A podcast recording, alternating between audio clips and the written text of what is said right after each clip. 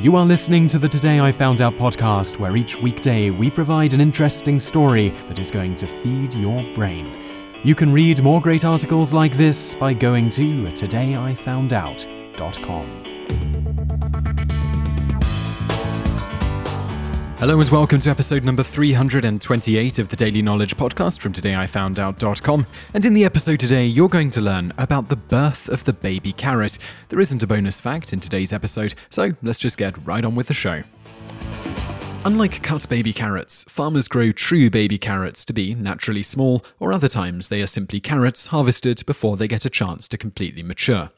True baby carrots bear the same cone shape as a normal sized carrot while only being a fraction of the size. A number of farmers produce this type of baby carrots when they thin their crops during the growing season by removing a certain percentage of immature carrots. However, other farmers purposefully harvest entire crops of carrots young in order to sell the baby carrots with their green stems attached. That little detail allows growers to prove their baby carrots are true baby carrots rather than carrots cut to look miniature. The majority of baby carrots sold in supermarkets are not this type, but are manufactured to look a certain way.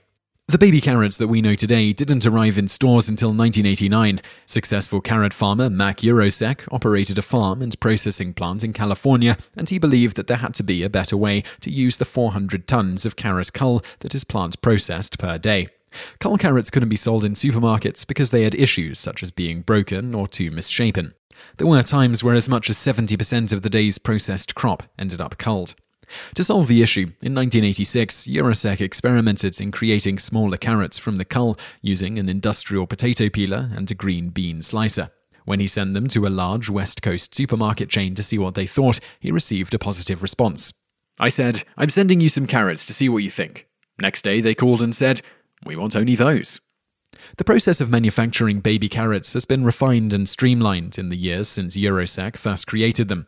At Grimmway Farm, one of the United States' top carrot producers, full size carrots are planted close together in an effort to have them grow straight and minimize the amount of carrot that will be needed to be trimmed later on in the process.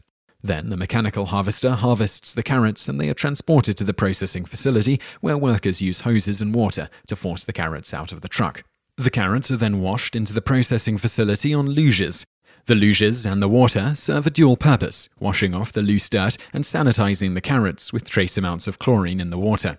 Next, the carrots are sorted before being cut into 2 inch sections. Grimmway Farm then stores the carrots for 1 to 5 days before peeling them and rounding the edges in a spiral slide made up of a grated surface. Finally, the carrots are sorted one last time before being packaged up and shipped to stores.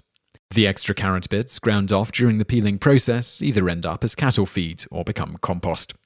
Concern arose over the past few years about the use of chlorine in the manufacturing of baby carrots. A deluge of chain emails were sent around claiming that the baby carrots were soaked in a chlorine bath and that the white blush that appears on the surface is the chlorine coming to the surface.